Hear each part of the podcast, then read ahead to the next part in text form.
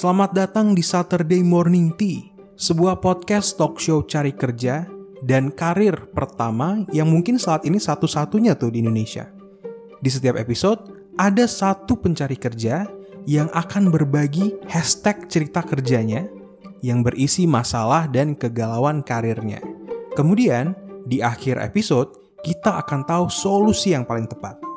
Cerita kerja ini dibahas dalam format konsultasi bersama seorang konsultan rekrutmen profesional, yaitu orang yang jasanya dipakai oleh HRD dan CEO berbagai perusahaan untuk menemukan karyawan baru mereka yang makanannya sehari-hari adalah membantu para pencari kerja untuk membuat CV atau resume supaya peluang panggilan interviewnya bisa lebih besar, melatih mereka menjawab interview, membantu negosiasi gaji ke HRD, dan menemukan karir pan yang tepat.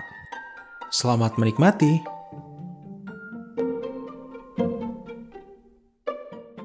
Halo, selamat pagi teman-teman. Selamat datang kembali di acara Saturday Morning Tea with me, Gilman Amri, and as always, a glass of tea. Minum dulu ya. Nice. Jadi bagi teman-teman yang baru pertama kali join, baru pertama kali nonton apa sih Saturday Morning Tea with Gilman Amri ini. Jadi ini adalah program talk show atau web talk show tentang karir dan cari kerja pertama kali di Indonesia nih. Bahkan sekarang mungkin satu-satunya. Jadi di setiap episode bakal ada satu orang ya yang akan membagikan cerita kerjanya. Biasanya cerita kerja ini berisi masalah-masalah selama dia mencari kerja. Sekarang udah ada tujuh episode dan bakal terus berlanjut ya. Jadi kalau teman-teman punya punya punya masalah kerja atau teman punya teman yang punya masalah kerja silahkan dibagikan acara ini ke mereka karena mana tahu kasus-kasusnya itu mirip gitu ya. Jadi satu orang yang bakal sharing cerita kerjanya ini akan dibahas secara detail karena ini bukan hanya sekedar kasih tips yang general dan umum seperti di sosial media atau di internet tapi memang saya sebagai konsultan rekrutmen akan menggali detail apa masalahnya dan memberikan solusi rekomendasi solusinya gitu. Nah, hari ini kita sudah kedatangan tamu. Oh ya, hari ini saya agak agak kurang enak badan sebenarnya. Jadi pardon me kalau misalnya agak batuk-batuk dan suaranya agak serak ya. Kayak sekarang nih, harus banyak minum teh memang. Kita minum teh lagi ya. Teman-teman, thank you udah nonton. Silahkan dibagikan link ini ke yang lain. Kita ada live di YouTube dan ada di uh, Twitter um, dibagikan ke yang lain mana tahu mereka uh, juga punya masalah yang yang serupa ya. Hari ini kita bakal bahas masalah yang cerita kerja yang menarik yaitu tentang interview. Jadi nanti ada satu orang ya ada Mas Rezeki udah hadir juga di sini nanti kita bakal menggali lebih dalam dan Mas Rezeki bakal cerita sharing cerita kerjanya ya. Kita undang Mas Rezeki di sini. Halo Mas Rezeki. Pagi Mas. Pagi, selamat pagi Pak. Iya, um, suaranya ini agak kurang kurang besar. Boleh digedein lagi volumenya, volume berbicaranya. Selamat pagi, Pak. Nah, kalau interview juga harus kayak gini, Mas. dari awal udah semangat gitu ya. Oke, Mas Rezeki ini dari mana nih? Posisinya di mana sekarang? Saya asalnya dari Kota Medan, Pak. Dari Medan. Sekarang di mana? Medan. Sekarang masih di Kota Medan. Oh masih di Kota Medan, ya sama ya. Iya. Oh iya iya, oke oke. Jadi gimana, Mas Rezeki ini tahu acara ini programnya dari mana, Mas? Pastinya dari setiap postingan Instagramnya Kak Ilman Amri. Oh, thank you, thank you dari follow. Jadi gimana nih Mas Rezeki? Gimana cerita kerjanya? Boleh di-share nggak? Kalau cerita kerja, uh, saya mulai dari awalnya. Sejak saya lulus kuliah, itu uh, saya lulus kuliah itu di tahun 2019 di awal bulan Oktober 2019. Nah, semenjak saya lulus kuliah itu pastinya saya sudah memikirkan nih uh, peluang karir seperti apa yang atau karir yang seperti apa yang ingin saya masuki.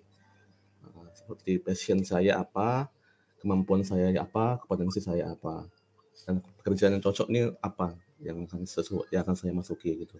Jadi setelah saya uh, lulus saya melamar di berbagai perusahaan. Perusahaan yang saya masih ingat perusahaan yang pertama kali saya lamar itu itu di adalah Wings PT Wings. Saya okay. situ uh, PT Wings saya situ uh, melamar di posisi sebagai graduate trainee. Sama seperti MT apa? graduate, graduate trainee. Oh, MT graduate trainee. MT ya ya bang. Graduate trainee graduate-nya PT Wings. Jadi sama saya saya saya sana.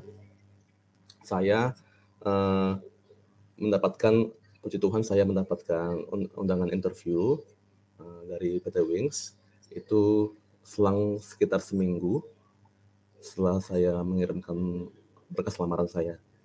Uh, pada saat saya pertama kali di interview itu adalah the first time saya interview dengan perusahaan. Jadi uh, kalau saya ulas balik, uh, saya kemarin di interview itu pasti pertama kali tanya tentang jelaskan siapa, perkenalan diri itu. Silakan perkenalkan diri Anda.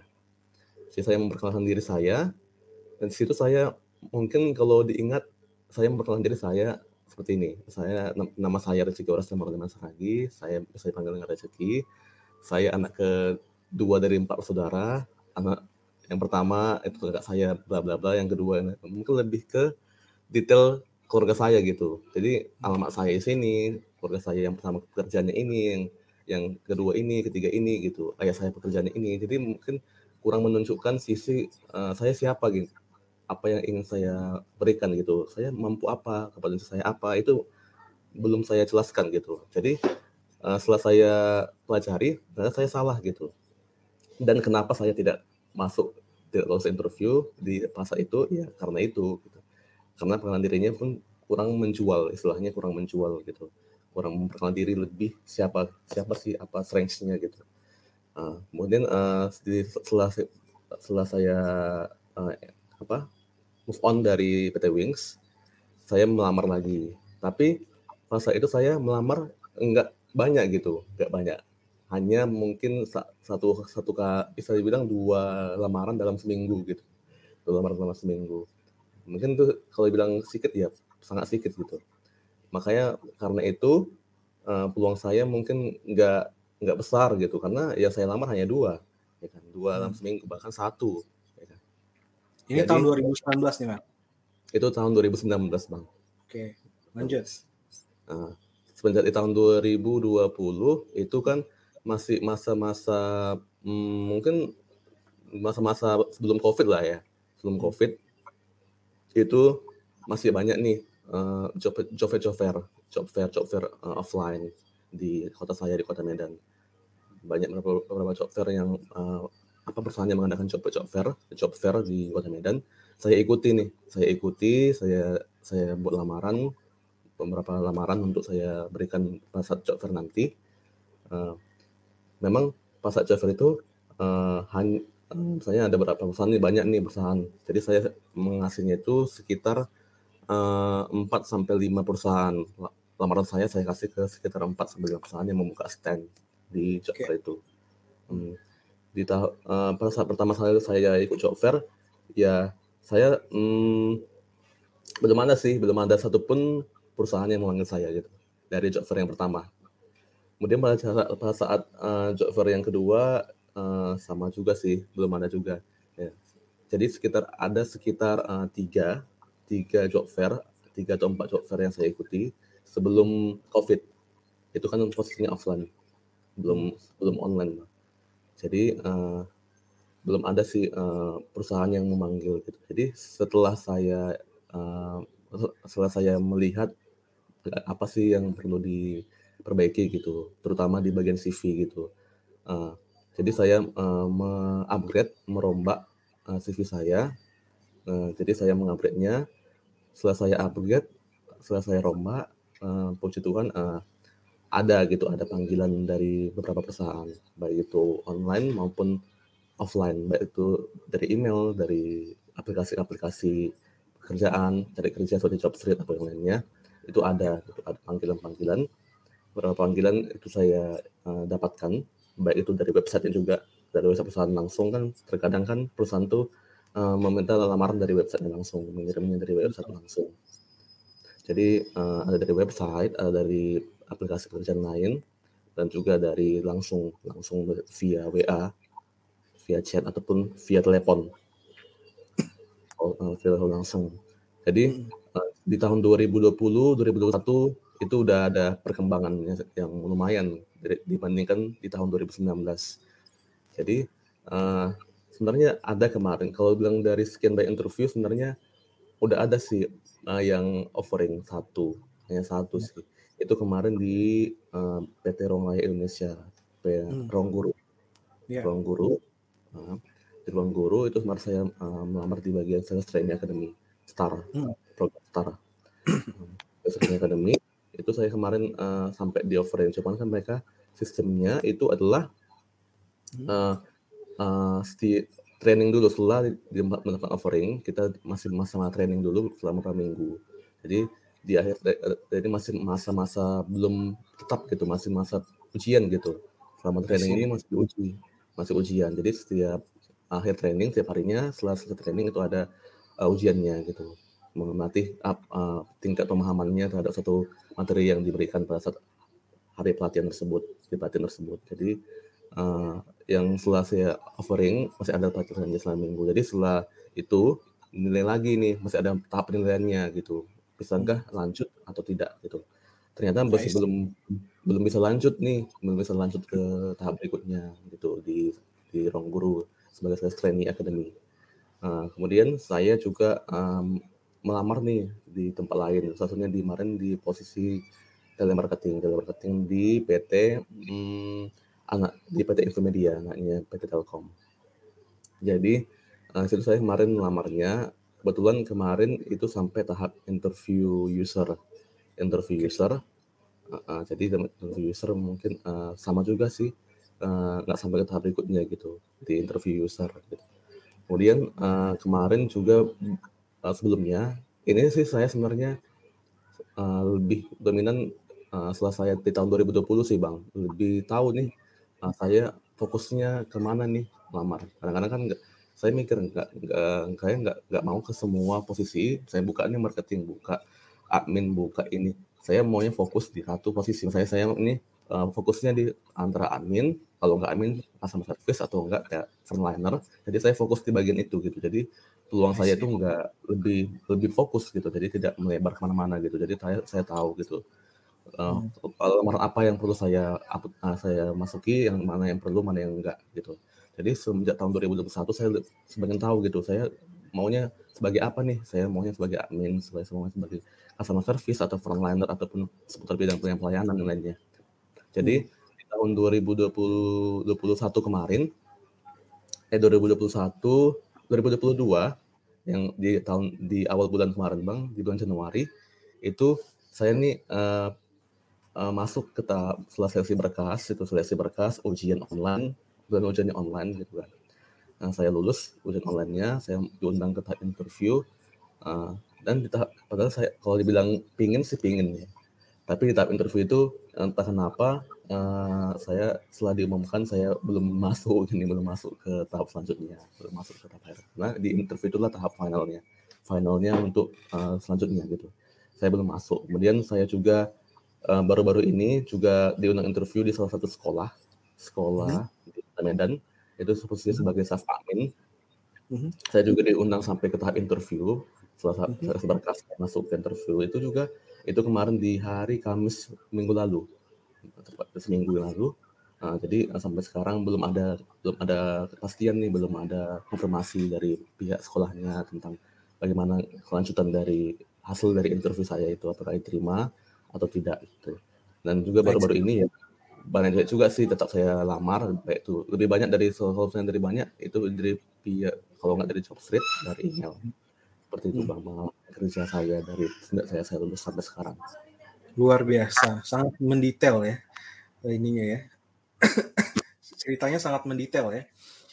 Jadi menarik banget dari dari awal 2019 apply job apa di uh, perusahaan terus masuk tahap interview tapi uh, gagal. Ini saya simpulkan dikit ya terus 2020 dirombak CV-nya dan ternyata berhasil ya CV-nya eh, resumenya berhasil dipanggil interview tapi di interviewnya ada ada beberapa banyakkan bahkan yang tidak tidak sampai tahap offering ya cuman ada satu itu pun sebenarnya bukan offering karena harus training lagi kan gitu ya maksudnya. Iya iya betul, nah, betul.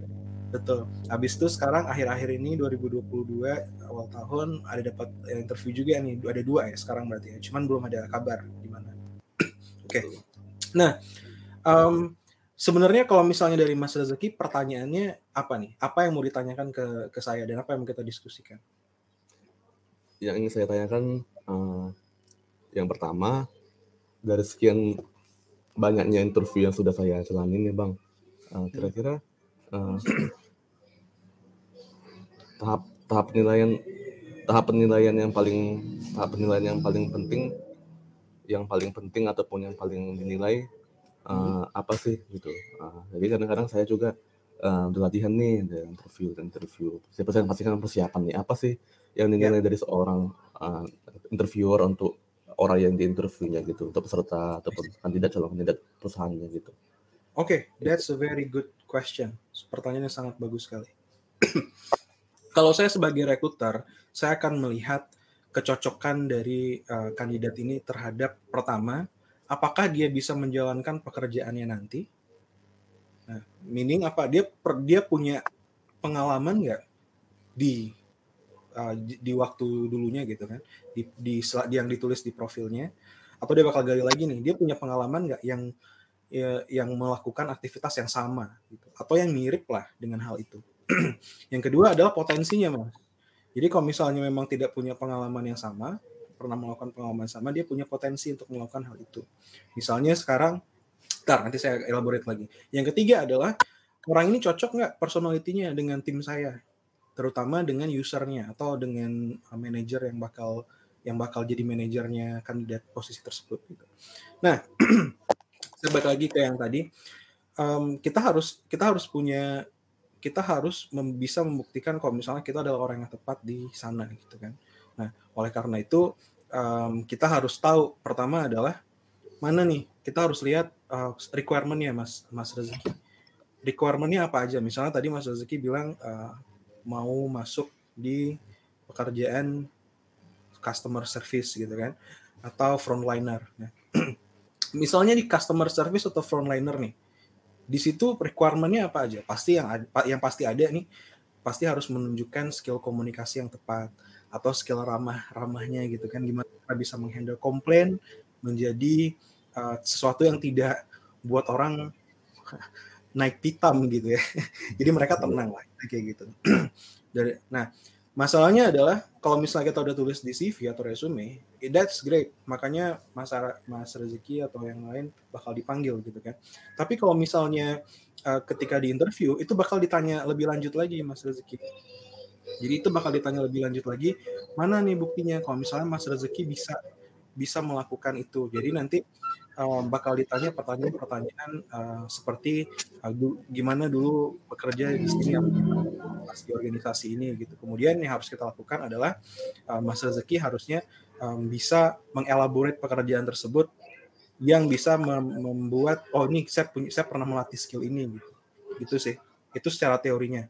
Nah, Mas Rezeki saya boleh tanya nggak? Waktu di interview menurut yeah. Mas Rezeki sendiri Mas Rezeki itu nggak mm, PD-nya tuh di mana? Di pertanyaan yang kayak gimana gitu? Kalau dibilang PD sih kayaknya mm, jarang sih nggak PD gitu. Palingan kalau pertanyaan sekarang bingungnya gini sih bang. Hmm. Di bagian uh, kekurangan sih kadang-kadang kelebihan dan kekurangan sih. Menurut saya itu kayaknya uh, mungkin gak mudah, tapi kayaknya itu kadang-kadang menjebak gitu. Kadang-kadang okay. nggak sesuai atau gimana gitu. Bagian kekurangan dan kelebihan sih. Selama ini gimana cara Mas Rezeki jawabnya ke, ke Waspo waktu ditanya gimana kelebihannya, kemudian apa kekurangannya? Uh, saya langsung perhati aja nih bang ya. Kalau kelebihan saya itu yang pertama saya ramah, saya rapi dan saya juga bertanggung jawab pastinya. Kemudian uh, karena selama saya mengikuti organisasi dan juga pengalaman magang saya, saya menunjukkan skill saya di bidang tersebut. Saya harus juga ramah, saya harus rapi dan juga pasti bertanggung jawab dalam melaksanakan setiap tugas yang diberikan kepada saya.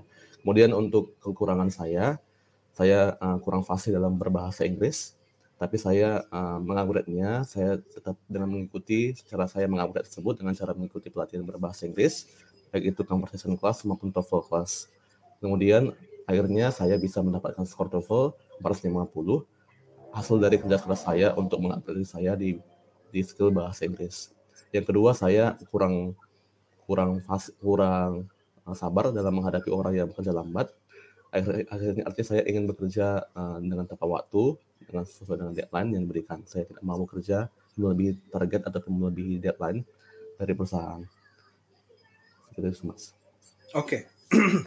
Sebenarnya udah oke okay ya. Di di strength-nya tadi ada rapi, kemudian uh, ramah, ramah rapi dan, dan tanggung jawab. Tanggung jawab. Nah, itu kalau misalnya di pekerjaan-pekerjaan yang dulu Mas Rezeki play memang itu dibutuhkan kan? Pasti dibutuhkan. Pasti dibutuhkan ya. Itu yang paling dibutuhkan, top priority-nya. Apalagi okay. di bagian pelayanan kan? Apalagi di bagian pelayanan. Nah, uh, mungkin kita bisa edit dikit ya kalimatnya. Jadi kan tadi Mas Rezeki bilang saya adalah orangnya rapi, uh, ramah, ramah, rapi dan bertanggung jawab. jawab. Karena dulu di di or, pekerjaan organisasi yang lalu diceritakan konteksnya. Tadi kan Mas Rezeki hmm. bilangnya di pekerjaan organisasi yang lalu memang dibutuhkan skill tersebut. Tapi Mas Rezeki belum menceritakan gimana konteksnya. Nah dulu memang gimana tuh di, di organisasi yang lalu uh, di dalam momen apa Mas Rezeki menggunakan skill uh, rapi, ramah dan bertanggung jawab tadi?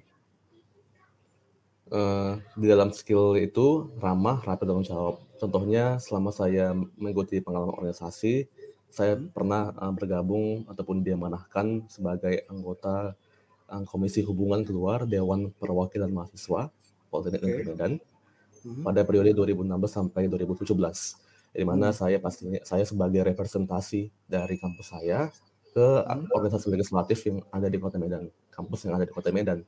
Artinya hmm. saya harus bisa membawa nama baik kampus saya, menjelaskan tentang Dewan Perwakilan Mahasiswa Politeknik Negeri Medan ke setiap uh, mahasiswa yang ada di kampus lain, bagaimana caranya untuk menjalin komunikasi, menjalin uh, hubungan yang baik antara DPM Politeknik Negeri Medan dengan dengan proses legislatif kampus lain yang ada di Kota Medan.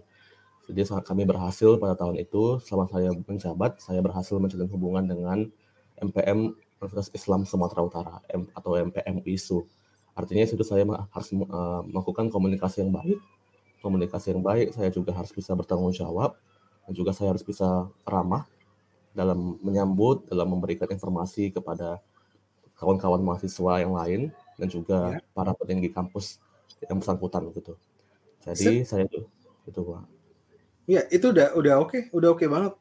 Nah, jadi nanti ketika ditanya strength-nya, lebih baik dijelaskan kayak tadi. Dan kalau saya boleh saran, Mas Rezeki, rapi, ramah, dan bertanggung jawab ya rapi dan ramah itu sesuatu yang bisa dibuktikan sih. Ketika interview kelihatan rapi dan kelihatan ramah nggak? Selalu senyum nggak?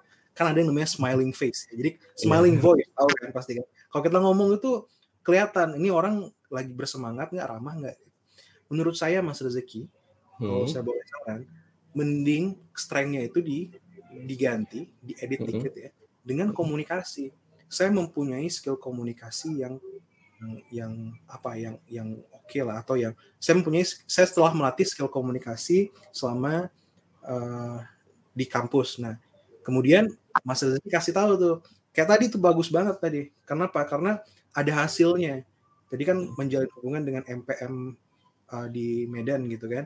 Nah, untuk menjalin menjalin hubungan sana berarti Mas Rezeki harus approach dulu, kemudian bangun raportnya dulu ya nggak sih. Kemudian uh, dealing dengan apa yang mau dikerjasamain dan akhirnya berhasil gitu. Nah, mending di, di, di kita edit dikit daripada kita bilang rapi, ramah, bertanggung jawab, kita bilangnya komunikasi. Saya mempunyai skill komunikasi yang yang lebih dibandingkan kandidat lain atau saya mempunyai uh, skill komunikasi yang yang cukup baik, kasih bukti kayak tadi kan. Buktinya udah oke okay banget. Kemudian saya bisa mempersuade, saya bisa menginfluence orang lain untuk kayak saya bisa menginfluence, saya mempunyai skill influence yang lumayan baik. Jadi ketika nanti kalau misal ada kasus-kasus yang mirip pakai tadi itu, gimana cara Mas Mas Rezeki bisa menginfluence orang lain supaya tadinya marah gitu kan, sekarang udah udah chill, udah santai. Atau um, kalau kita bilang sales gitu kan, uh, tadinya tuh nggak mau beli, tadinya itu ya biasa strangers lah orang biasa sekarang mereka jadi mau beli atau jadi bangun hubungan gitu karena kan kalau misalnya saya menjadi saya saya rekruter nih mencari seorang customer service atau sales atau bidang pelayanan lainnya.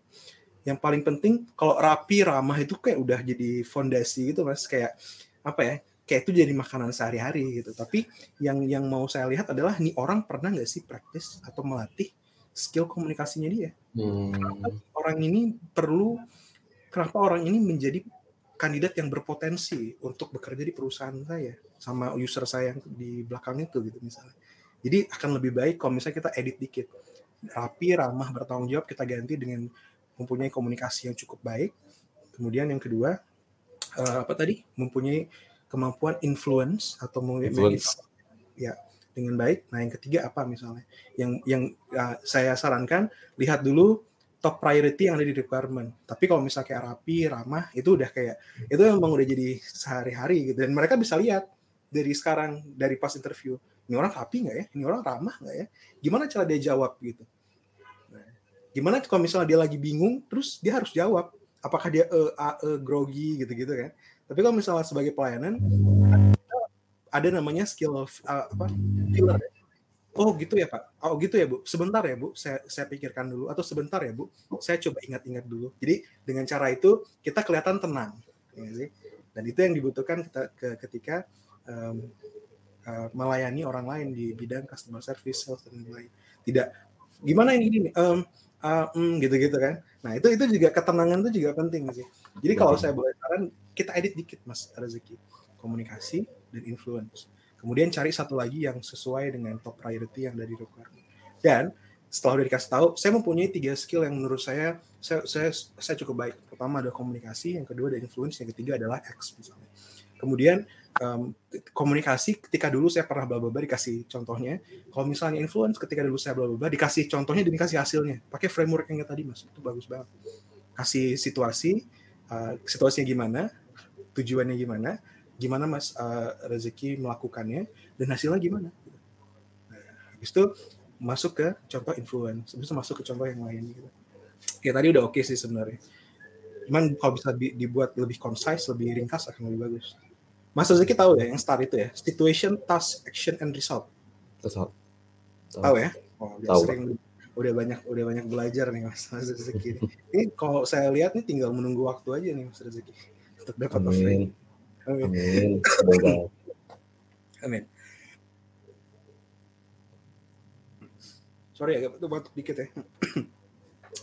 nah, nanti boleh dicoba Mas Rezeki dengan cara tadi ya untuk uh, kekurangan eh kelebihan. Nah, kalau untuk kekurangan tadi Mas Rezeki pertama bilang bahasa Inggris, kemudian dikasih tahu gimana caranya mengovercome kekurangan tersebut ya. Kemudian yang kedua adalah kurang sabar kalau misalnya ada orang bekerja lambat ya.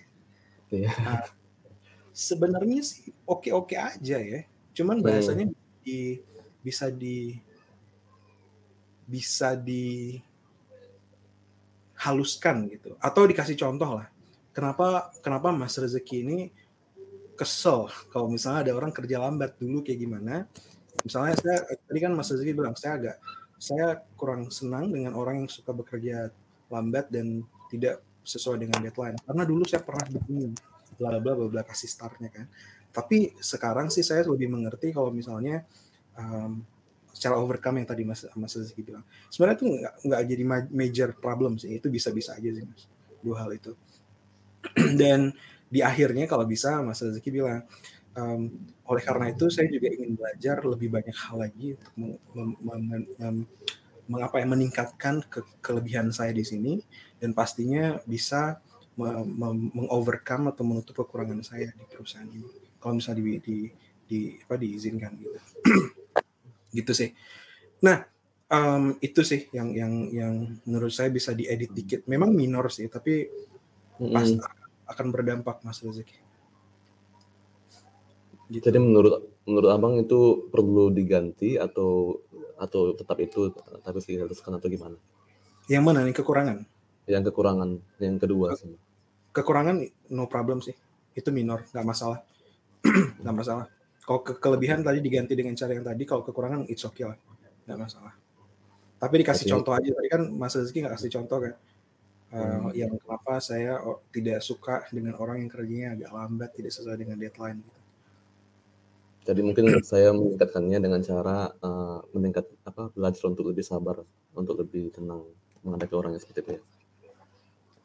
Uh, ya, atau bisa jadi gini, Mas Rezeki. Mas Rezeki sekarang saya saya mengovercome-nya dengan cara saya belajar lebih banyak uh, seperti contoh membaca buku uh, dari Dale Carnegie misalnya uh, apa How to Win uh, Friends and Influence People kayak gitu. Jadi um, hmm. itu buku yang saya saya coba saya baca sehingga saya sekarang lebih sabar dan mengerti gimana keadaan orang-orang gitu. Misalnya kayak gitu kan. Dengan kayak gitu hmm. gitu berarti ada contoh konkretnya Mas. Oh nih orang bukan cuma ngomong vague gitu kan yang mengawang-awang tapi dia memang benar-benar tahu apa yang diomongin dan dia mau berkembang.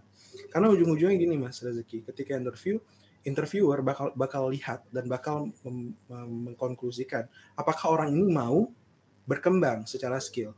Kemudian apakah orang ini bisa berkembang di perusahaan saya? Karena ada juga dia mau berkembang tapi karir path-nya atau uh, pekerjaannya tidak bisa mensupport apa yang dia mau gitu kan, apa yang dia mau kembangkan. Jadi gitu. Sebenarnya itu sih. Dan bisa jadi Mas Rezeki ada ada ada ada beberapa alasan ya kenapa belum belum dipanggil offering. Yang pertama adalah memang kurang cocok mas. Yang kedua, eh, Mas Rezeki bisa jadi tidak mengkomunikasikannya dengan baik ketika interview. Komunikasi ini bukan cuma cuma sekedar ngomong atau bukan sekedar berbicara dan menjelaskan, tapi juga dari segi uh, body language, dari segi segala macamnya gitu kan. Eh, dua hal itu lah. Kemudian kalau yang ketiga ya memang uh, le, waktu itu memang lagi lebih banyak orang yang lebih cocok aja, yang lebih oke okay aja gitu. Jadi kalau interview itu pasti tiga dan mereka nggak nyari yang yang maksudnya mereka nggak nyari yang solely yang yang hanya bagus tapi yang cocok. Kalau bisa sih cocok dan bagus. Gitu. Jadi bukan berarti kalau misalnya Mas Rezeki nggak di ini ya dilanjutin berarti bukan nggak bagus tapi memang kurang cocok aja bisa jadi gitu. Nah menurut Mas Rezeki Mas Rezeki yang mana nih? Apakah satu kurang cocok yang kedua um, itu ya belum bisa mengkomunikasikan dengan baik ketika interview. Menurut Mas Rezeki, Mas Rezeki lebih condong ke yang mana? Yang kedua sih bang, belum bisa mengkomunikasikan dengan bagus ketika interview. Oke, okay, oke, okay, oke. Okay. Nah, kok kayak gitu kita bakal bahas pertanyaan-pertanyaan apa aja yang biasanya ditanyakan ketika interview. Kita bahas satu persatu. Silakan. Uh, yang paling sering ditanyakan uh, selama saya interview itu yang pertama pastinya tentang perkenalan diri. Silahkan iya. perkenalan diri Anda pasti. Kemudian yang kedua ya kelebihan kelebihan dan kekurangannya apa. Nah, yang ketiga itu uh, ditanyakan tentang uh, latar belakang pendidikan sih. Karena uh, lebih ke sama kita kuliah gitu, dia lebih meng, ingin tahu ini selama kita kuliah apa aja yang kita lakukan, apa yang kita kerjakan selama kuliah. Kemudian uh, yang kedua itu uh, apa apa gitu apa kompetensi ataupun skill yang bisa diberikan yang, yang dipunya kita punya untuk kerjaan yang akan kita kerjakan nantinya gitu. Hmm. Uh, kemudian untuk yang selanjutnya itu pastinya uh, tentang hmm, skill-skill lain sih, skill-skill hmm. lain yang masih yang masih berhubungan dengan uh, posisi yang kita lamar. Itu sih bang. Oke, okay. kalau misalnya ditanya tolong jelaskan diri Anda, Mas Suzuki bila, sekarang jawabnya gimana? Dulu kan pernah yang salah tuh, sekarang udah baik dong. Boleh di share nggak gimana? Misalnya tell, please tell me about yourself, tolong ceritakan tentang diri Anda. Mas Suzuki jawabnya gimana? Baik, uh, terima kasih. Uh, selamat pagi Pak, selamat pagi Bu. Terima kasih atas kesempatannya uh, untuk diundang interview pada hari ini. Perkenalkan, nama saya Rezeki Horasda Marulia Mansaragi. Bapak atau Ibu bisa panggil saya dengan Rezeki usia saya saat ini 25 tahun. Saya adalah lulusan dari Politeknik Negeri Medan, jurusan manajemen bisnis dengan IPK 3,25.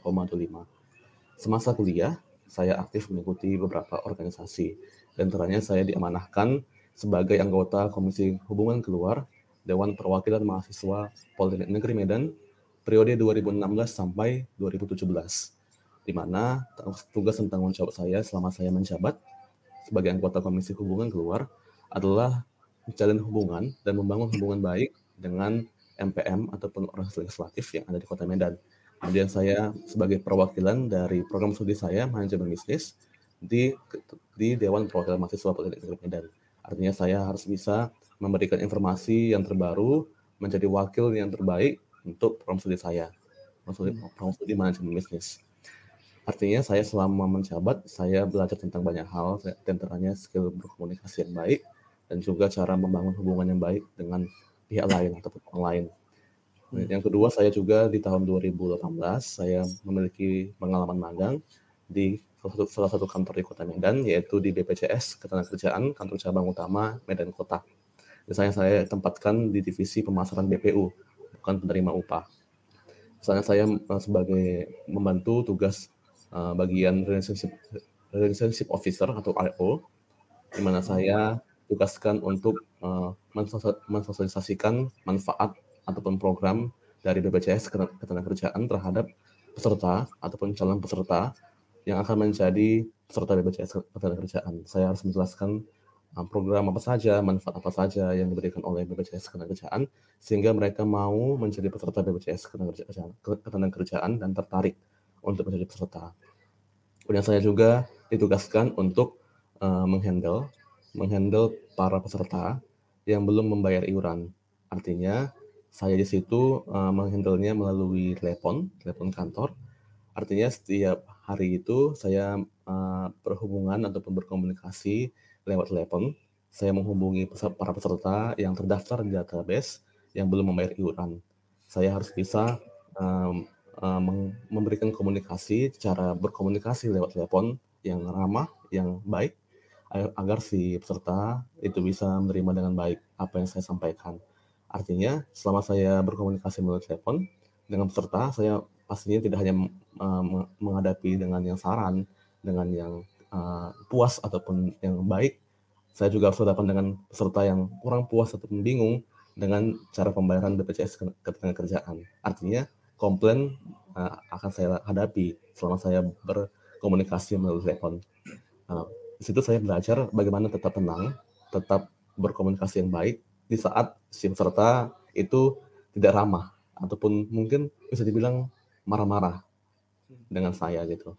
Mungkin dia karena bingung atau karena ya mungkin dalam kondisi yang kurang baik gitu sehingga dia marah-marah dengan saya. Artinya saya harus bisa menunjukkan skill komunikasi yang tetap ramah, tetap baik meskipun di saat yang bisa jadi tekanan gitu tekanan karena mereka ingin uh, yang terbaik pastinya. Kita harus bisa memberikan solusi yang terbaik kepada setiap peserta bagaimana cara membayar pembayaran yang tepat yang agar mereka tidak kebingungan lagi. Kemudian uh, setelah saya lulus saya juga aktif mengikuti beberapa pengalaman pengalaman itu pelatihan kerja. Salah satunya di bidang administrasi perkantoran. Uh, saya juga telah belajar tentang bagaimana cara memberikan belajar tentang akses peraturan baik itu Microsoft Office, Excel, PowerPoint, dan Word.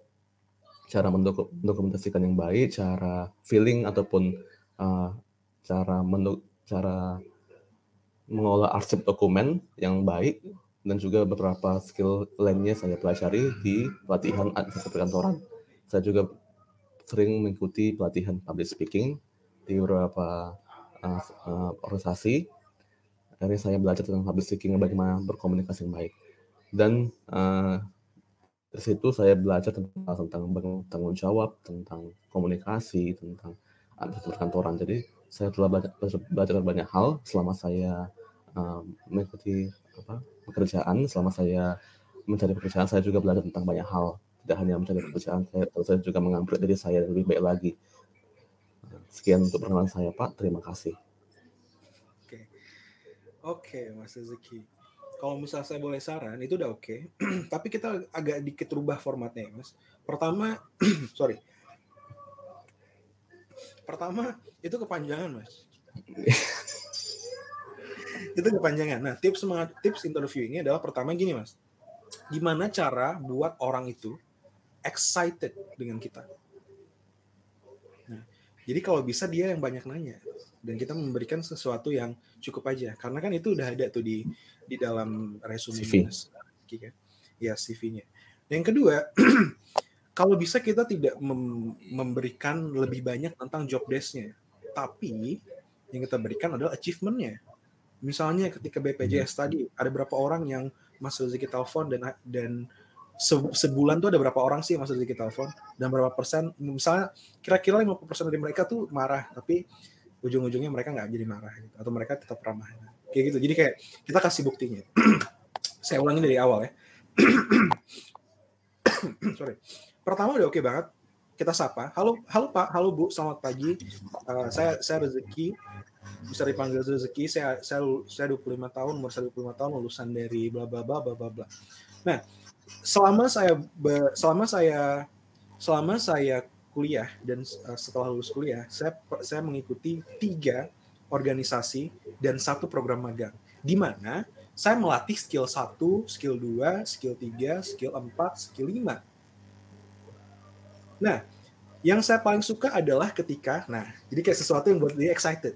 Yang paling saya suka adalah ketika, nah, pastikan yang paling saya suka itu contohnya sesuai dengan requirement yang ada di pekerjaan dia tadi, loker dia tadi, misalnya komunikasi. Yang paling saya suka adalah skill komunikasi, Bu. Kenapa? Karena waktu itu, pas di organisasi ini, saya bisa menjalin kedua MPM selama waktu enam bulan atau selama satu tahun.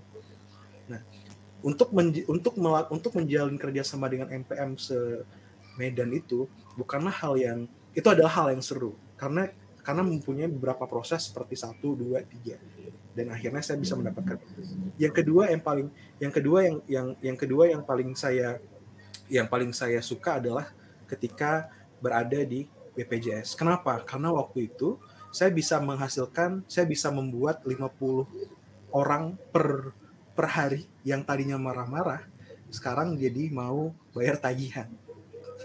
Gitu. Jadi nggak usah dibilang kita mempunyai job desk ini, job desk itu. Mereka pengen lihat gimana achievementnya. Karena kan kalau misalnya udah ada achievement, gini, perusahaan itu sangat mengapresiasi skill dan job desk. Tapi mereka akan mencari orang yang bisa deliver result, bisa memberikan hasil. Gitu kan? Kalau misalnya semua pekerjaan pasti ada targetnya, pasti ada expected resultnya. Nah, apakah kita bisa memberikan hasil sesuai dengan KPI tadi, sesuai dengan target tadi? Ya, jadi itu yang harus kita yang harus kita rangkai dari awal. Jadi buat mereka tuh excited untuk wah ini orang ini orang bisa ngebuat 50 orang yang tadi yang marah-marah sekarang bisa karena karena telat bayar iuran sekarang bisa bayar iuran gitu kan BPJS jadi resultnya itu yang kita cari. Kemudian di akhir kalau dikasih tahu um, saya mencari perusahaan yang bisa yang bisa mensupport atau meningkatkan skill saya di terutama di tiga bagian tadi. Dan semoga dan semoga um, perusahaan ini salah satu yang cocok. Udah selesai jadi kayak kita nggak kita nggak jualan tapi kita kasih tahu ini yang pernah gue buat loh lo yakin nggak terima gue? Kayak gitu. Kalau misalnya kita kayak tadi itu kita jualan. Kalau kayak mas uh, rezeki tadi kita jualan saya bisa ini saya bisa itu. Tapi nggak kita rubah konteksnya kita bilang this is what I have solved. Ini yang pernah saya kerjakan ini hasil yang pernah saya kasih. Mm -hmm. saya mempunyai value yang tinggi loh. Lo yakin nggak mau ngomong sama gue untuk next interview atau nggak mau coba gue untuk itu mm. untuk kerja kayak gitu. Jadi konteksnya dirubah. Kita mereka juga butuh kita. Kita juga butuh mereka sama-sama aja. Oke okay, kalau tell, tell me about yourself gimana menurut Mas Rezeki? Kalau bisa kita pakai framework yang tadi konsep yang tadi. Menurut saya sih pasti lebih bagus sih. Pasti dan lebih peluangnya lebih besar karena kita nah, tadi kan lebih uh, lebih nyata nih hasilnya menunjukkan hasil yang nyata gitu. Apa pencapaian telah diraih gitu.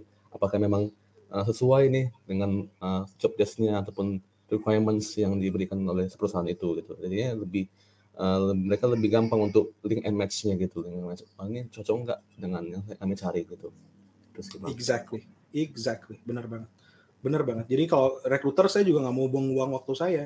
Saya bakal ngelihat biasa tuh kalau misalnya saya pribadi interview orang 15 menit udah kelihatan nih dia cocok apa enggak. Kalau misalnya cocok, atau berpeluang cocok saya bakal tanya lagi sampai 30 menit. Tapi kalau misalnya udah nggak nggak cocok ya udah thank you for your time.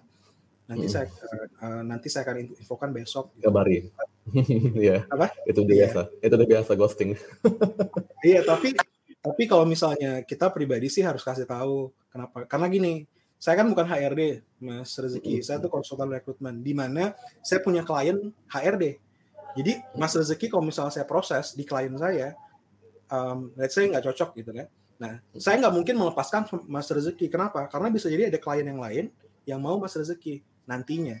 Jadi kalau misalnya saya sih sebagai konsultan rekrutmen tidak kalau ghosting itu malah me, me, me, bakal merugikan saya sendiri gitu kan. Tapi kalau misalnya ghostingnya klien saya, ya saya tidak bisa kontrol. Gitu. Tapi anyway, anyway, gitu mas. Jadi kalau misalnya tell me about yourself, kita harus langsung to the point. Kita kasih tahu kalau misalnya kita cocok dan kita berpotensi untuk menjadi kandidat atau karyawannya dia gitu. Kalau misalnya Mas Rezeki mau kasih mau kasih sedikit personal personality misalnya, saya juga suka baca buku seperti ini ini juga apa apa di akhir gitu. Oke, okay, aman ya. Pertanyaan kedua tadi apa strength and weaknesses sudah ya strength and weaknesses ya tadi ya. Sudah. Sudah. Pertanyaan selanjutnya apa? Tadi uh, yang ketiga itu dia sering menanyakan hmm, apa ya uh, di bagian uh, kelebihan yang lain apa uh, oh kita kalau misalnya lebih ke ini sih uh, apa hal-hal yang sulit kasus sih sulit kasus misalnya kita uh, lebih prakteknya gitu. Kemarin saya interview di staff Amin itu. Sorry Mas Rezeki. Ini suaranya agak ini nih. Agak putus nih. Coba lagi. Coba tes tes boleh dilepas ininya headsetnya. Lumayan kedengeran. Cuman tadi ada feedback Halo. dari dari itunya dari headsetnya. Coba tes lagi. Tes tes. Halo? Tes tes ya. tiga better better. Oke. Okay. uh, uh, jadi tadi uh, saya ulang emang uh, ya. jadi dia lebih praktek praktek bagaimana uh, cara melayani orang tua yang datang gitu agar saya ingin mendaftarkan anaknya gitu, anaknya ke sekolah tersebut gitu. lebih ke sulit sih. Ya udah, kalau kalau kayak gitu um, itu adalah sesuatu yang kalau menurut saya Mas Rezeki harus harus itu sendiri gitu kan. Tapi yang pasti tadi kan Mas Rezeki udah tahu ya gimana caranya Uh, misalnya gini, oke, okay, berarti jadi saya simpulkan dulu. Misalnya tadi dikasih pertanyaan kayak tadi gitu. Oke, okay, berarti Pak, situasi saya adalah AB situasi saya adalah um, gimana caranya supaya mengantarkan apa tadi orang tua tadi bla Oke. Okay. Berarti situation task. Uh, tujuan saya gimana caranya mereka, mereka akhirnya bisa dapat A, dapat uh, X gitu kan. Oke, berarti yang akan saya lakukan adalah tiga hal. Jadi kita bilang pertama kali adalah Mas Zuki, kita bilang kesimpulannya dari semuanya. Ya gimana kita bilang ya? kita bakal bilang to the point apa aja stepnya. Misalnya ada tiga step Pak. Yang pertama adalah, yang kedua adalah, yang ketiga adalah dengan cara itu kita bla bla Saya kasih contoh yang pertama. Nah, akan lebih baik seperti itu dibandingkan kita langsung bilang detailnya, kemudian di ujung-ujungnya baru. Makanya uh, jadi ada tiga pak. Tadi adalah satu dua tiga. Gitu. Kenapa?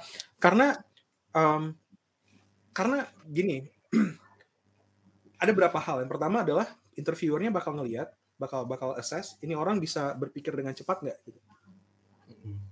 Nah, jadi kita kasih tiga dulu. Ada tiga hal pak minimal, bilangnya minimal. Karena kalau misalnya ada yang mau ditambahin bisa nanti gitu kan. Ada tiga hal pak minimal yang bakal saya lakukan, gitu kan. Yang pertama adalah A, yang kedua adalah B, yang ketiga adalah C. Oke? Yang pertama, nah satu kasih. Yang kedua, yang ketiga, nah kayak gitu. Jadi dibandingkan kita bilang detailnya dulu, lebih bagus kita summary dulu. Kita kasih frameworknya di atas dulu gitu di awal. Itu sih. Tapi role ini maksudnya role play-nya tuh role play langsung gitu ya? Ke orang role play langsung. ke... oh, enggak okay. enggak suka sih. Enggak langsung ke ke HRD-nya gitu. Tapi dicontohkan role play-nya gimana gimana? Role play-nya langsung ke HRD-nya enggak enggak langsung ke orang tuanya langsung ke HRD-nya dulu. Oh langsung ke HRD-nya ya? Okay. kalau misalnya role play langsung ke HRD-nya berarti um, berarti ya langsung aja. Nggak usah dijelasin kan? Berarti langsung ditanya gimana? Satu dua tiga gitu karena itu bakal ngelihat tekniknya Mas Rezeki ketika um, mempunyai tas tadi gitu. Gitu sih kalau misalnya itu yang memang technicalities dari Mas Rezeki sendiri. Kalau misalnya, nah menurut Mas Rezeki, Mas Rezeki pede nggak dengan dengan cara role playnya? Uh, kalau saya pribadi pede sih bang, hmm. pribadi, pribadi percaya diri. Oke, okay. sip, oke okay, gitu. Uh, next question apa? Pertanyaan yang biasa dilakukan yang diajukan ketika interview? Next question itu uh, tentang hmm, apa ya? Biasanya uh, berbeda-beda sih bang. Kadang-kadang dia ada yang mungkin um, karena mungkin nggak tertarik ya uh, sesingkat itu gitu. Ada juga yang mungkin yang lama lama mungkin karena ya lebih ke banyak ke HRD-nya sih kadang-kadang mau juga lupa gitu apa yang ditanyakan. Nah kalau kayak gini suaranya kecil, tapi kalau dimasukin headset, headsetnya tuh harus pas gitu, jangan sampai dia ada feedback. Nah nggak usah pakai headset aja, tapi suaranya volumenya digedein dikit biar kedengeran, oke? Okay? Halo, tes, mana bang? Ah, su suaranya kecil mas. Boleh boleh digedein lagi apa nih udah teriak-teriak nih? Tes dua tiga, halo halo. Ah, better lah, better better. Oke, jadi saya simpulin lagi ya. Ketika interview, ketika kita mau masuk interview, sebelum masuk interview kita kita harus buat kesan kalau misalnya kita adalah orang yang akan membantu perusahaan itu. Maka kita harus menunjukkan apa yang pernah kita capai yang bisa membantu perusahaan tersebut. Nah, kita tidak menjual diri sebenarnya, tapi kita bakal mencocokkan diri kita. Ini yang saya punya, ini yang yang selama ini saya bantu di perusahaan atau di kegiatan yang dulu, organisasi atau magang yang dulu. Kira-kira apakah dengan hasil tersebut cocok nggak dengan pekerjaan yang ada di situ? Dan saya dan dan mau nggak uh, saya coba apa namanya deliver lagi di saat yang seperti itu? Pastinya dengan skala yang lebih besar gitu kan? Saya juga kita juga kasih tahu kalau misalnya kita pengen mengembangkan skill yang tadi atau mengembangkan hasil tadi.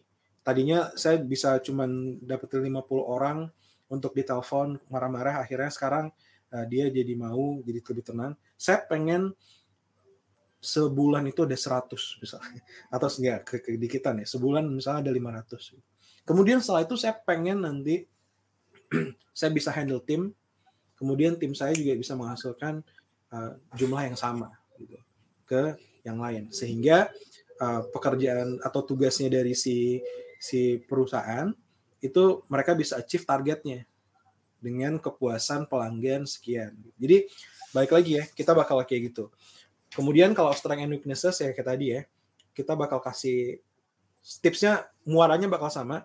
Kita harus membuat mereka excited, mereka tertarik dengan kita. Dan kalau misalnya Mas Rezeki bisa membuat smiling voice gitu kan, smiling voice itu tuh di, dicoba kalau misalnya Mas Rezeki nanti uh, interview lagi, um, interviewnya itu dengan ada nada, nada intonasi, kemudian sambil sambil sambil uh, ter, tersenyum gitu kan. Halo Pak, halo Bu, selamat pagi. Ya itu kan lebih beda ya dengan halo Pak, halo Bu, selamat pagi. Saya Rezeki. Nah, kan nadanya tuh sama semua ya. Tapi kalau ada smiling voice, halo Pak, halo Bu, selamat pagi. Saya Rezeki. Bapak dan Ibu bisa panggil saya Rezeki. Saya adalah lulusan dari nah. Jadi kayak uh, komunikasinya itu ada intonasi, ada smiling voice, ada nada yang tepat, ada pacing yang tepat gitu kan. Dan itu bisa membuat mereka excited. Dan apalagi kalau misalnya di posisi-posisi uh, seperti frontliner atau uh, customer service dan lain-lain. Itu sangat penting untuk bisa memainkan nada, memainkan suara, membuat mereka fokus. Kalau misalnya saya punya space kayak ini kan mereka bakal fokus ya, bakal melihat saya. Tapi kalau misalnya saya bilang kayak gini, saya kelihatan bakal terlihat seperti excited. Nah makanya kalau misalnya saya mau membuat mereka excited, suara saya, intonasi saya harus lebih lebih disesuaikan dengan cara seperti ini. Kayak gitu. Jadi silahkan dicari banyak banget itu caranya di sana. Kemudian uh, baik lagi kita kasih summary-nya dulu, poin-poinnya dulu, bisa baru kasih contoh. Nah, contohnya menurut saya Mas Rezeki udah oke okay sih tadi.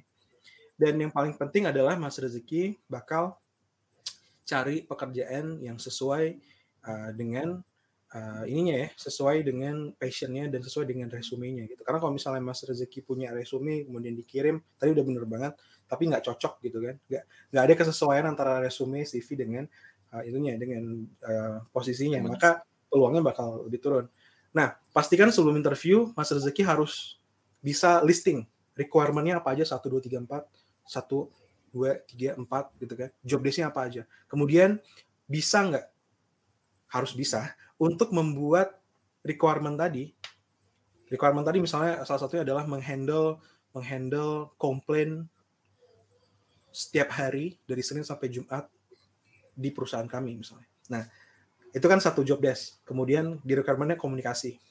Tenang.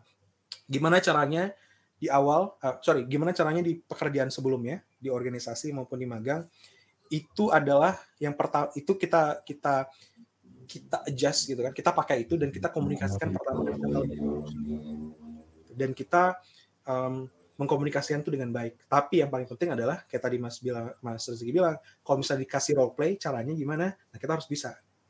Caranya gimana? Dan itu adalah sesuatu yang harus Mas Rezeki pelajari sendiri karena itu bukan di itu di luar dari tanggung jawab saya sebagai rekruter yang bisa memberikan framework karena kan skill Mas Rezeki sendiri. Kalau misalnya rasanya Mas Rezeki perlu meningkatkan skill, maka uh, silakan tingkatkan skillnya. Gimana cara menghandle atau best practice menghandle orang ketika uh, ini ya, ketika komplain. ketika komplain misalnya kayak gitu. Gitu sih. Dan di akhir Mas Rezeki bilang, yang bisa tanya gitu kan, ada pertanyaan nggak Mas Rezeki? Gitu. Nanti Mas Rezeki bisa tanya. Biasa Mas Rizky tanyanya pertanyaan kayak gimana? Pernah nggak? Oh iya itu. Oh iya itu, itu itu itu lagi saya lupa. Itu yang saya lupakan. Biasanya yang di akhir uh, interview pasti tanyakan itu. Ada yang ingin tanyakan, ada hmm. anda atau kamu ingin bertanya apa gitu. Hmm. Biasanya Mas Rizky jawabnya gimana? Uh, saya selalu bertanya itu yang pertama uh, di jam kerja sih pak. Jam kerja, jam kerja perusahaan ini uh, mulai dari jam berapa sampai jam berapa. Nah, hmm. baru yang kedua uh, sekarang saya meminta apa ya feedback dari si HRD gitu apa sih kekurangan ataupun yang perlu diupdate dari saya gitu yang ketiga uh, kalau kalau boleh tahu uh, kapan jadwal ataupun jarak antara waktu yang berita uh, interview dengan tahap selanjutnya gitu. Very nice. Oke, okay. yang ketiga tuh very nice. Itu bagus banget. Harusnya semua kandidat itu saya selalu bilang semua kandidat harus tanya itu. Yang pertama adalah um, tadi apa sore yang pertama jam kerja ya. Nah, kalau misalnya dari Mas Rezeki sendiri ada masalah di jam kerja? Kalau di jam kerja ya nggak ada masalah sih bang. Eh, ini ada, saya ada ingin alasan, tahu. Hmm, ingin, ada alasan ingin tahu. Itu? Ingin saya saya juga tahu gitu uh, menghandle apa mengatur waktu saya gitu. Oh dari, dari jam sekian sampai jam sekian saya kerja di sini gitu. Gitu sih bang. Oke. Okay. Oke, okay, motivasinya itu ya. Berarti uh, itu agak tricky sih mas kalau kita tanya gitu. Kenapa? Karena di satu sisi mereka bakal nanya, ini orang kayaknya hitung-hitungan banget gitu. Tapi kalau misalnya motivasi kayak tadi, Mas Rezeki harus kasih tahu motivasinya apa. Uh, Pak, Bu, hmm. saya saya biasanya itu saya ingin mengejas gimana pace kerja saya dengan perusahaan ibu. Kalau boleh tahu, perusahaan ibu atau bapak jam kerjanya itu gimana? Gitu. Tapi kalau menurut saya ya, menurut saya Mas Rizky, hmm. better untuk tidak tanya hal gitu sih. Itu kayak hal yang hmm. belum pas gitu. Hmm. oke okay, tapi nggak pas. Better untuk tanya hal, hal gitu.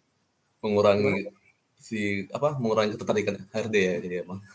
Iya benar benar. Bisa jadi gitu. Mending tanya kayak gini mas.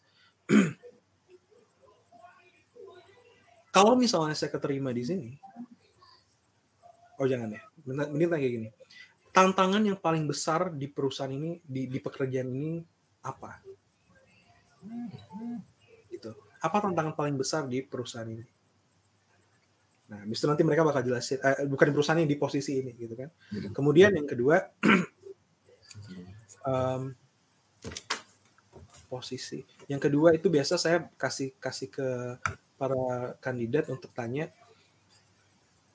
Iya yes, sih, yang kedua tuh yang yang terakhir biasanya yang, yang tadi Mas Rezeki bilang, uh, kapan waktu kapan waktu untuk saya dikabarin gitu.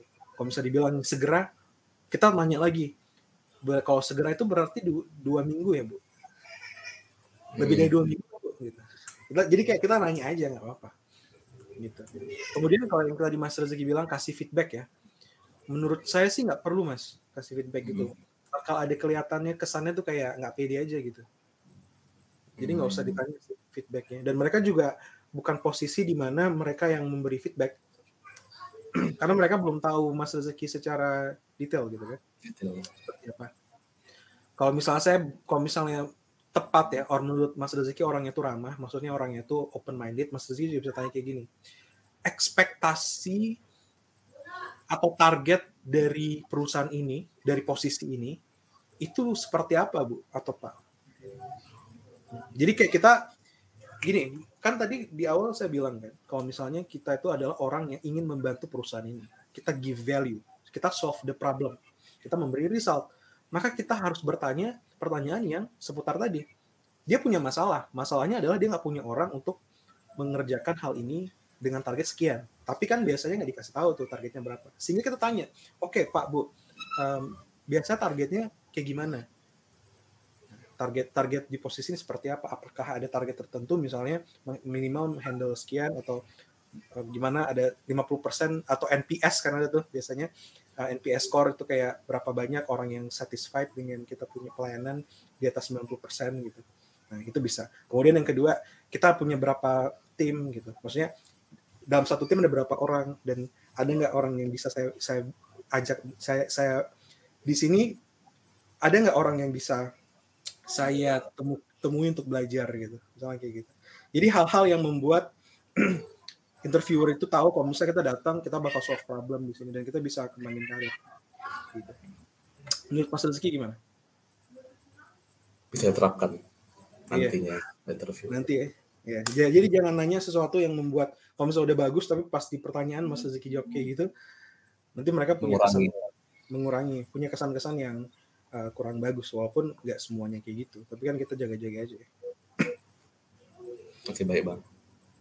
Ah pertanyaan terakhir nih, apa uh, ada nggak um, dari Mas Rezeki yang kira-kira sekiranya itu saya paling susah atau paling nggak pede di pertanyaan ini atau di tahap ini gitu. Misalnya di tahap HRD atau tahap interview user atau pertanyaan ini ada nggak? Apa tadi udah tercover semua?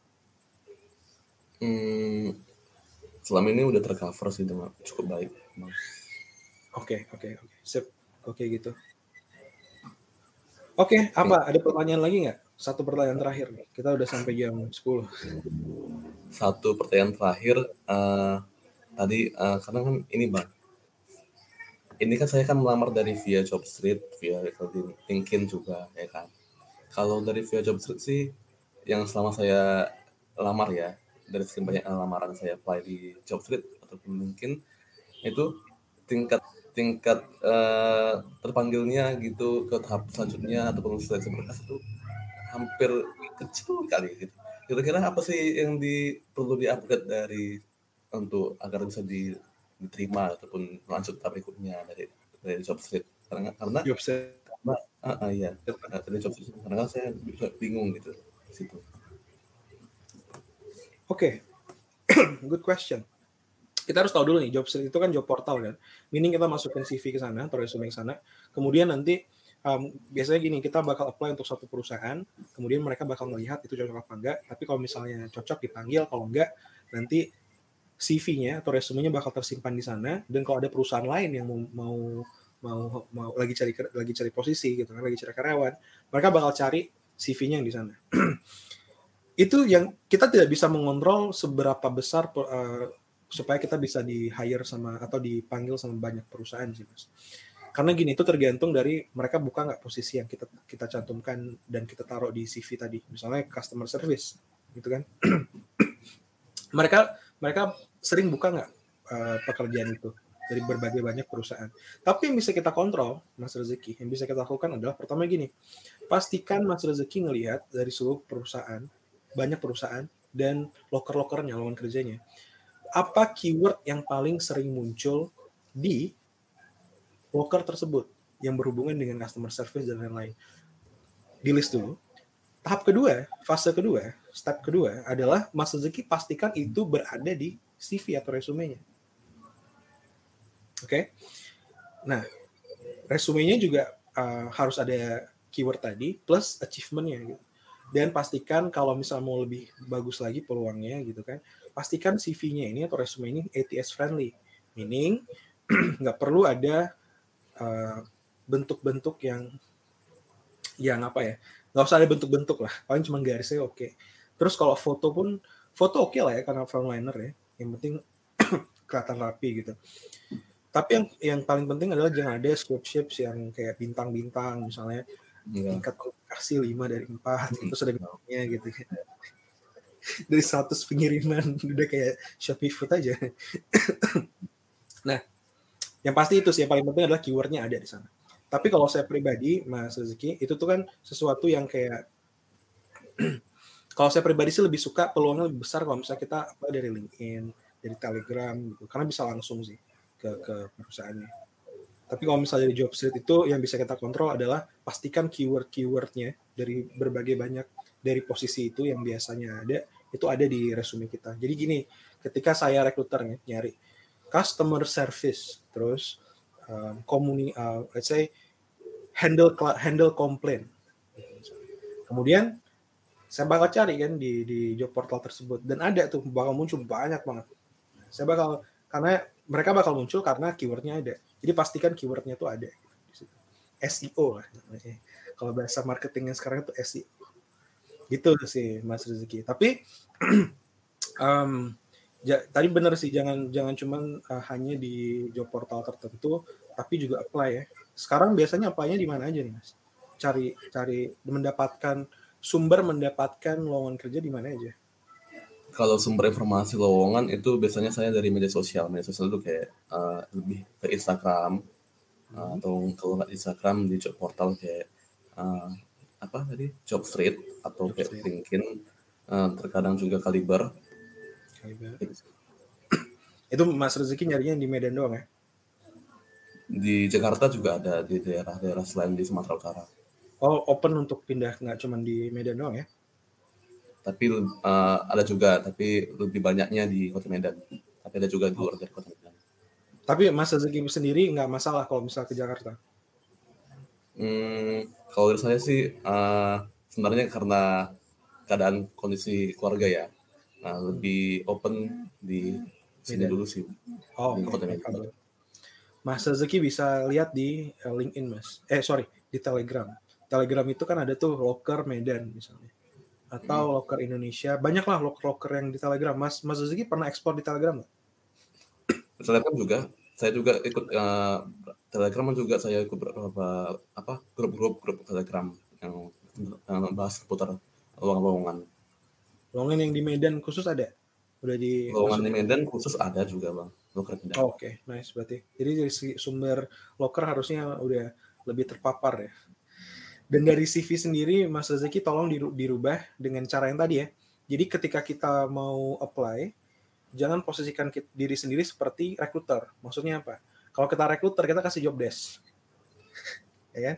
Saya pernah ini, melakukan ini, melakukan itu. Enggak, kalau misalnya kita sebagai kandidat, kita memberi result. Baik lagi tadi konsep mindsetnya, mantranya adalah kita adalah orang yang pernah melakukan hal ini, resultnya ini, kemudian kita bakal cocok cocokkan cocok nggak dengan posisi yang dicari? Maka Berarti... di dalam CV kita harus kasih resultnya. Resultnya itu maksudnya apa? Hmm. oke okay? resultnya itu gini mas rezeki. Misalnya tadi menghandle komplain. Menghandle komplain itu berapa banyak komplainnya? 100 per minggu. 500 per minggu. Nah kemudian kita kasih tahu kita punya target nggak? Mas mas rezeki biasa punya target nggak sih? Targetnya apa ketika menghandle komplain itu di target itu minimal minimal 50 50 peserta yang di yang dihadapi per harinya. 50 per hari. Minimal. Selama berapa? Minimal. Selama berapa?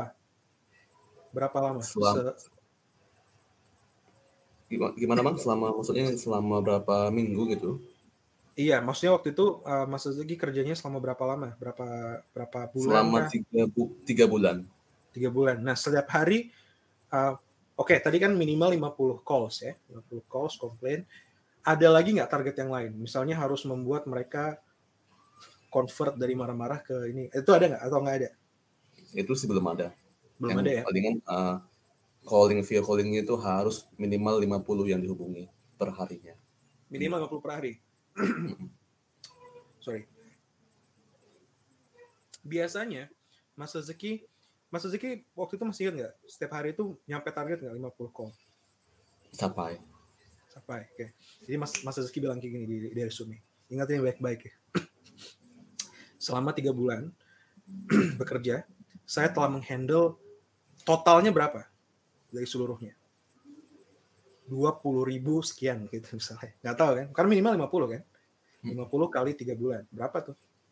Saya telah menghandle berapa banyak komplain dengan KPI uh, minimal 50 per hari dan biasanya saya lebih dari 50 saya mengachieve 100% dari target komplain call tadi itu yang Mas Ziki tulis di bullet point pertama Jadi kita nggak kita nggak bilang kenapa? Karena rekruter tuh pengen tahu, oke okay, ini orang bisa, bisa tadi udah bilang tuh dia tell kalau bisa dia bisa menghandle komplain. Tapi buktinya apa? Kita harus show. Show-nya tadi dengan cara tadi. Selama tiga bulan bekerja atau langsung aja set uh, menghandle 3000 komplain melalui telepon uh, udah gitu kan 3000 komplain melalui telepon untuk membayar iuran apalah kasih konteksnya. Kemudian Mas Rezeki juga bilang saya achieve lebih dari 100% dengan KPI 50 minimal 50 komplain call per hari. Itu yang kedua blood point kedua. Yang ketiga apa? Yang ketiga boleh lah kalau misalnya ada achievement lain yang ada angkanya boleh tapi kalau misalnya enggak um, kasih job desk-nya juga oke okay lah. Yang ketiga gitu supaya ada konteks lah. Jadi balik lagi ya kalau misalnya di CV di resume kita kasih bukti. Bukan kasih job desk karena kita bukan rekruter kita tuh adalah kandidat. Kalau rekruter bakal kasih job desk bisa ini bisa itu ngerjain ini ngerjain itu. Kita enggak kita kasih bukti yang bisa relate dengan job desk-nya dia gitu kan. Yang bisa berpotensi cocok dengan dia. Nah, itu yang Mas Rizky taruh di uh, eh, CV. Basically, itu sama juga dengan dengan tadi kita diskusikan ketika tell me about yourself, gimana tuh. Nah, kalau, kalau Mas Rizky punya kayak tadi, berarti Mas Rizky bilang, saya, uh, halo Pak, halo Bu, uh, saya Rezeki 25 tahun, lulusan dari bla bla bla. Um, selama setelah kuliah, selama kuliah dan setelah kuliah, saya telah menghandle lebih dari 3000 komplain calls. Nah, jadi langsung, buset nih orang apaan sih? awal-awal langsung bilang dia udah pernah ngerjain 3000 complaint calls gitu. Nah, dia rekruter bakal getting excited. Buset nih orang, kok bisa gitu ya? Atau mungkin um, ada orang lain yang sebenarnya juga lebih atau sama gitu, tapi mereka nggak bilang. Nah, jadi Mas hmm. Rezeki langsung bilang, selain itu, selain 3000 complaint call, saya juga telah menjalin lebih dari dua uh, kerjasama dengan MPM yang ada di uh, Medan. Jadi kasih achievement di awal, kemudian selama saya mengerjakan itu saya me, saya mendevelop empat skill bapak dan ibu pertama adalah satu dua tiga empat yang pertama saya suka banget di komunikasi karena waktu itu saya ketika di BPJS saya melakukan bla bla bla yang kedua. Nah kayak gitu ya.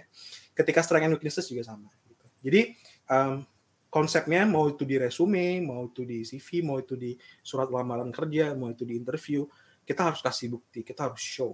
Kita nggak boleh tell show don't tell. Dengan cara itu mereka getting excited. Kayaknya nih orang nih bisa kayaknya orang ini bisa give uh, I can give shot a shot for this guy gitu untuk bekerja. Jadi kita kelihatannya pede dan kita bilang I can help you. So can we talk further gitu kan?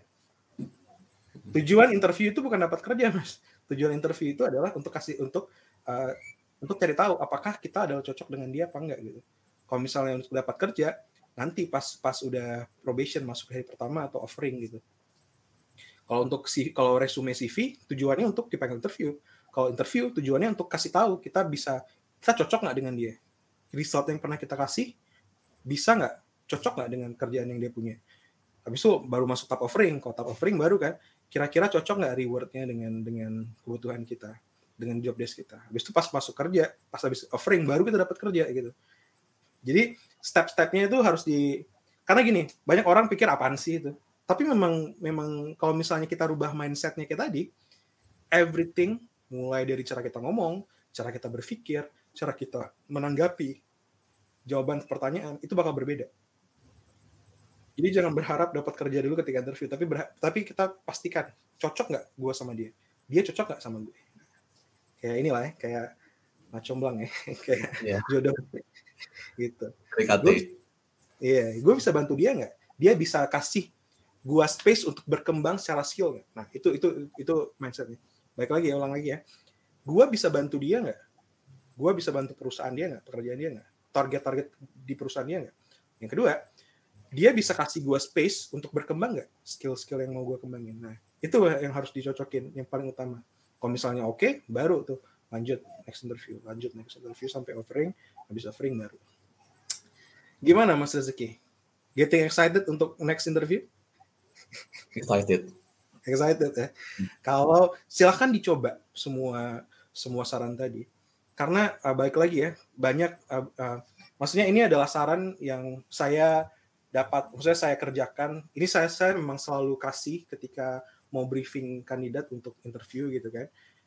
biasa technicalities saya nggak kasih tahu sih karena baik lagi technicalities misalnya gimana cara buat customer service dan macam itu kerjaan kandidat tapi untuk mengkomunikasikannya ke recruiter dan ke ke user gitu kan itu yang bisa saya bantu dan biasanya itu work dengan kandidat-kandidat yang saya brief gitu semoga ini juga works untuk kasusnya Mas Rezeki silakan dicoba uh, dan kalau misalnya ada pertanyaan lagi nanti chat aja di di mana pun Oke? Okay? Oke bang, berarti nanti selanjutnya via chat aja ya. Sip. Tapi pastikan dulu uh, ini ya, kalau next interview cari next interview kemudian apply, kemudian pakai apply cara yang tadi gitu. Nanti kita bakal lihat gimana uh, hasilnya. Bukan cuma sekali interview doang, tapi ber, ber, cari juga beberapa interview, kemudian apply. Nanti kita bakal lihat pasti peluangnya bisa jadi lebih besar ya. Dan I hope um, rezeki bisa mendapatkan kerja dengan baik, mendapatkan yang terbaik gitu kan. Dan terima kasih banyak rezeki udah mau bagi cerita kerjanya karena bisa Sama jadi iya, bisa jadi banyak orang-orang yang lain gitu kan yang melihat menonton video ini mempunyai masalah yang sama kayak Mas Rezeki. Kemudian mereka juga bisa mengapply cara-caranya tadi dan bisa uh, hopefully peluang dapat kerjanya, diterima kerjanya itu lebih besar gitu. Amin. Amin. All the best Mas Rezeki. Thank you so much ya for sharing. Thank you. Thank you so much Bang Gilma Amri. Yo, sama-sama. Selalu ya Bang. Semoga coba sehat. Amin. Terima kasih. Saya batu-batu terus. Sehat-sehat Mas Rezeki. ya. Bye bye bye. Bye bye. Oke teman-teman, terima kasih banyak sudah menonton sampai habis. Itulah cerita kerja rezeki lebih ke interview ya. Jadi kalau misalnya teman-teman mempunyai kasus atau masalah cerita kerja yang sama, silakan dipakai yang tadi cara-caranya. Tapi tapi balik lagi, biasanya tuh setiap orang bakal berbeda-beda tuh kasusnya karena masalahnya beda, kemudian uh, karir plannya beda, lokasinya pun beda itu bisa merubah merubah segala macam situasinya. Jadi variabelnya banyak yang beda. Tapi kalau misalnya teman-teman mau konsultasi kayak kayak Mas Rezeki tadi gitu kan mau sharing cerita kerjanya supaya bisa plus satu kebaikan berbagi ke orang lain teman-teman bisa kunjungi www.gilmanamri.id di situ bakal ada satu form uh, yang bakal bisa diisi kemudian kalau misalnya udah diisi nanti kita akan pilih tim-tim saya bakal pilih mana yang paling urgent gitu kan mana yang paling bisa kita bantu uh, untuk next konsultasi di Sabtu depan. Teman-teman silahkan jangan lupa bagikan juga channel ini dan program ini ke teman-teman yang lain, ke teman-teman yang lagi cari kerja terutama, karena mana tahu mereka bisa terbantu nih dengan program ini. Dan yang memberikan ini adalah Anda. Jadi kita bisa sama-sama plus satu kebaikan hari ini. Oke ya, sampai jumpa. Kalau gitu sampai jumpa di Sabtu depan. Saya Gilman Amri. Thank you so much for watching Saturday Morning Tea with me.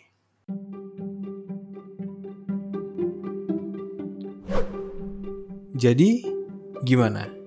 Apa episode ini sudah menjawab masalah karir Anda? Kalau belum, silahkan cek www.gilmanamri.id dan daftarkan diri Anda. Siapa tahu cerita kerja Anda yang akan dipilih untuk episode selanjutnya. Oh ya, satu hal lagi nih. Gimana kalau sekarang kita bagikan channel ini ke teman-teman yang lagi cari kerja atau punya masalah kerja? Siapa tahu mereka terbantu dari konten-konten yang ada di sini. Sama-sama kita memberi manfaat ke lebih banyak orang. Kita plus satu kebaikan hari ini.